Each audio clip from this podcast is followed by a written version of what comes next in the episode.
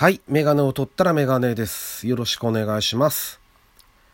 えーっと、最近ちょっと気になったニュースなんですけど、えーっと、まず、一つが親の体罰ですね。親が、えーこう、まあこ、この間の事件に絡んだ話だと思うんですけども、えっと、体罰を禁止する法律を、まあ、法制化するべきだって話ですね。あーで、あの、もうした方がいいと思いますね。うん。今はそういう時代じゃない。まあ昔はね、本当に普通にこう、親、親教師の体罰っていうのはあったわけですけど、えー、今はもうだいぶ減ってるとは思うんですよね。それでもこういう、ああいうね、あの、事件がある以上は、もう法制化した方がいいと思いますね。あの、法律で定めたから減るかって言ったらわかんないですよ。わかんないけど、でも、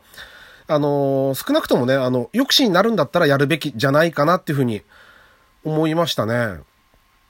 あとね、気になったのが、小中学校の、えっと、スマートフォン、携帯電話の持ち込みを検討するって話があって、で、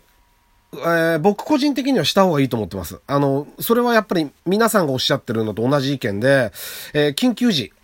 災害時に連絡がつくってことですよね。親と子供が連絡がつくってことは非常に僕は大事だと思ってるんで、で、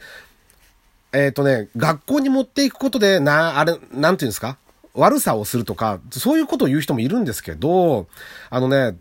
悪いことする人ってのは、何だってやるんですよ。別に携帯、あろうがなかろうがやるし、それは昔からそうで、それこそ、うーんと、ハサミ一個にしたって、ハサミは髪を切るもんだと思っ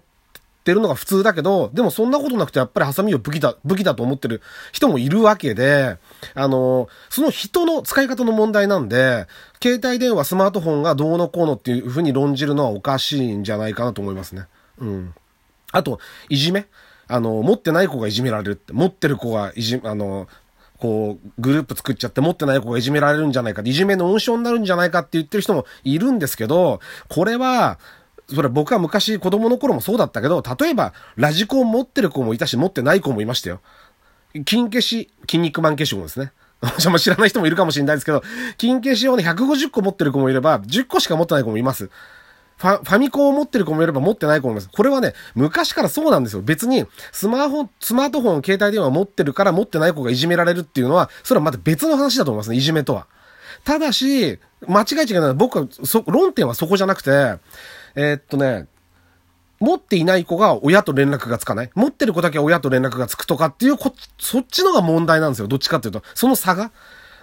経済的な理由で、もしもそういう差がつくんだとしたら、そっちの方が全然問題で、だったら、えーっと、例えば、まあ、国の方で補助とか援助してもいいから、まあ、月500円ぐらいでもいいから、この、最低限、まあ、うんと、両親の携帯電話と、えっ、とお、おじいちゃんおばあちゃんちと、あと110番、119番ぐらいしか使えないものでもいいから、えっ、と、子供が携帯電話を持てるような、あの、状況にしてあげることのが大事なんじゃないかなっていうふうに僕は思いましたね。はい。あのー論点はそこじゃないと。っていう印象ですね。はい。ということで、えっ、と、ちょっと話は大幅に変わっちゃうんですけど、えー、と、第35回、えー、ラジオにメガネ始めたいと思います。よろしくお願いします。えー、っと、それでですね、今、えー、マスカレードホテルですね。映画。見てきました。はい。で、あのね、僕実はね、あの、マスカレードホテルってあの、東野圭吾さんが原作の小説、まあミステリー小説なんですけど、あのね、実はマスカレードホテルは原作読んでなくて、マスカレードイブっていうのが次の、このさ、えっ、と、マスカレードホテルの後に出たマスカレードイブっていう方を、実は先に読んじゃってるんですね。で、どうしたもんかなと思ってたんですけど、で、で、今ほら、あの、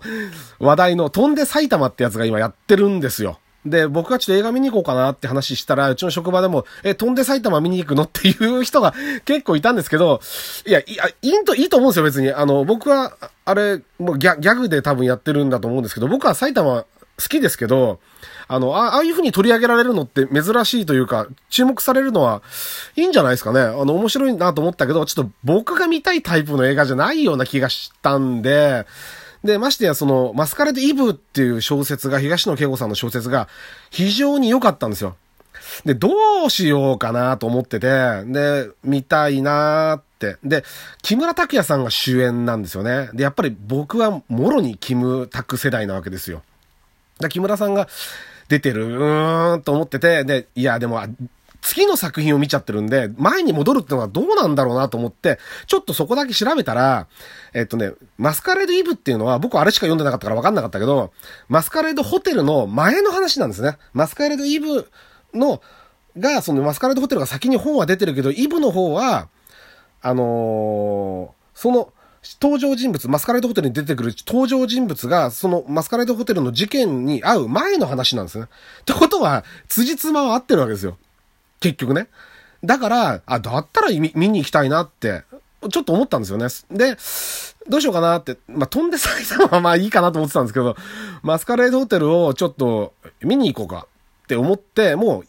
う、もう決めたらもう勢いで。朝8時半からの部で行ったんですけど、1番で。あの、見たんですけど、良かったですね。あの、出てる人たちもみんな一流だし、で、うんと、もう、原作が東野圭吾さん？だからもう全然、ね、最近結構ちょこちょこ読んでるんですけど、東野圭吾さんの作品も。まあ、外れるわけがないし、出てるメンバーもね、まあ、多分、誰が出てるとかっていうとまたちょっと、あの、いろいろ話の伏線とかもあるんで、あの、そこまで言わないですけど、まあ、木村拓哉さんと長澤まさみさん。で、まあ、いわゆる僕なんかは、木村拓哉さん、キムタクっていう人は特別なわけですよ。僕の世代とかはね。あの、年が。えっと、僕の3つ上だったかな、確か、木村さんは。で、あのー、まあ、憧れというかね、み、みんな、みんな大好き、木村拓哉っていう時代がやっぱりみんなあって、で、僕もやっぱりあの人は特別だと思ってるし、あのー、な、なんて言うんだろうな、その、あの人何やっても一緒だとかって批判する人もいるんですけど、僕はやっぱりでもあの木村拓哉が、あの木村拓哉が見たいんですよね。いろんな役をやっても、やっぱり木村拓哉。で、役者ってね、僕それでいいと思ってるんですよ。あの、自在に演技するとかとかって言うんだけど、やっぱあの、その人にお願いしたいと思われるような役者さんで、の一人だと僕は思ってるんで、あのー、木村さんがこの新田さんっていう刑事の役をやることはすごく良かったんじゃないかなっって僕は思いましたね。あの、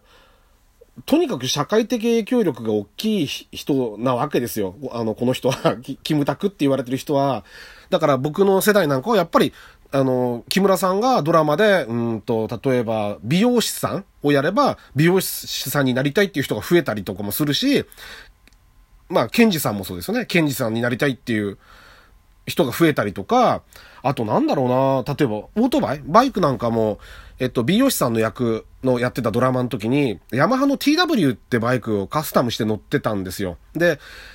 あれめちゃくちゃ売れたんですよね あのバイク。あの、いわゆる普通の短気筒のそんなこう目立つような、バカ売りするようなタイプのバイクじゃなかったんですけど、あれを改造して乗るのがものすごく流行って、今でも結構ちょこちょこ出回ってますけど、あの、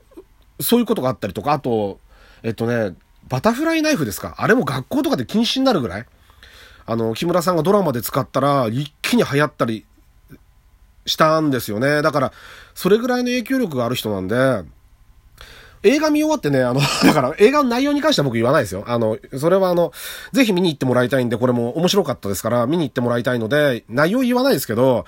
なんかね、もう映画館から出てくると、もう、なんていう、自分があの、昔、まあ、これも若い人はちょっとわかんないかもしれないですけど、昔、ヤクザ映画を見ると肩で風切って出てくるとかって、そういう人が増えるとかっていう、僕の前の世代ですけどね、そういう風に言われてた時代があったんですけど、それぐらいの影響力、もうね、映画館から出て、こう、通路歩いて、この、ショッピングモールに入ってく時の目配せとかがもう木村拓哉っぽくなっちゃうんですよね、もうね。全然、全然キムタクじゃないのに、エスカレーター降りてる時とか、木村拓哉さんっぽくなっちゃうんですよ。これ多分、みんななっちゃうんじゃないですか、男性の人は。あの、ああいうところがね、ちょっとあの、あの人の凄さだなと思いますね。あの、ぜひね、かっこいい木村拓哉さん、かっこいいキムタクを見てもらいたいなって。な、あの、長澤まさみさんもすごい綺麗で、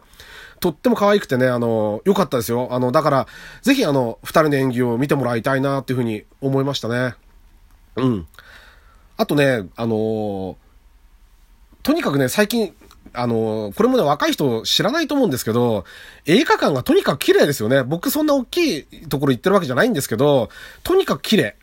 あの、昔はね、映画館って、大きく違うな。僕が小学生ぐらい、だから僕は昭和の子子供なんで、昭和の子たちが、は、が行ってた映画館ってあるんじゃないんですよ。もう、本当あの、各映画会社がこう映画館を持っていて、